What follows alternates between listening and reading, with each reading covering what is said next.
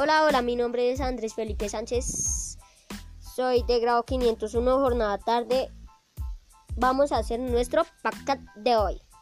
Los mezcas utilizaban varios tejidos que también podrían parecerse a nuestras células y que nos permiten conocer que existen dos clases de células, procariotas y las eucariotas y que están vivas y realizan varias funciones como estimulación, nutrición y relación.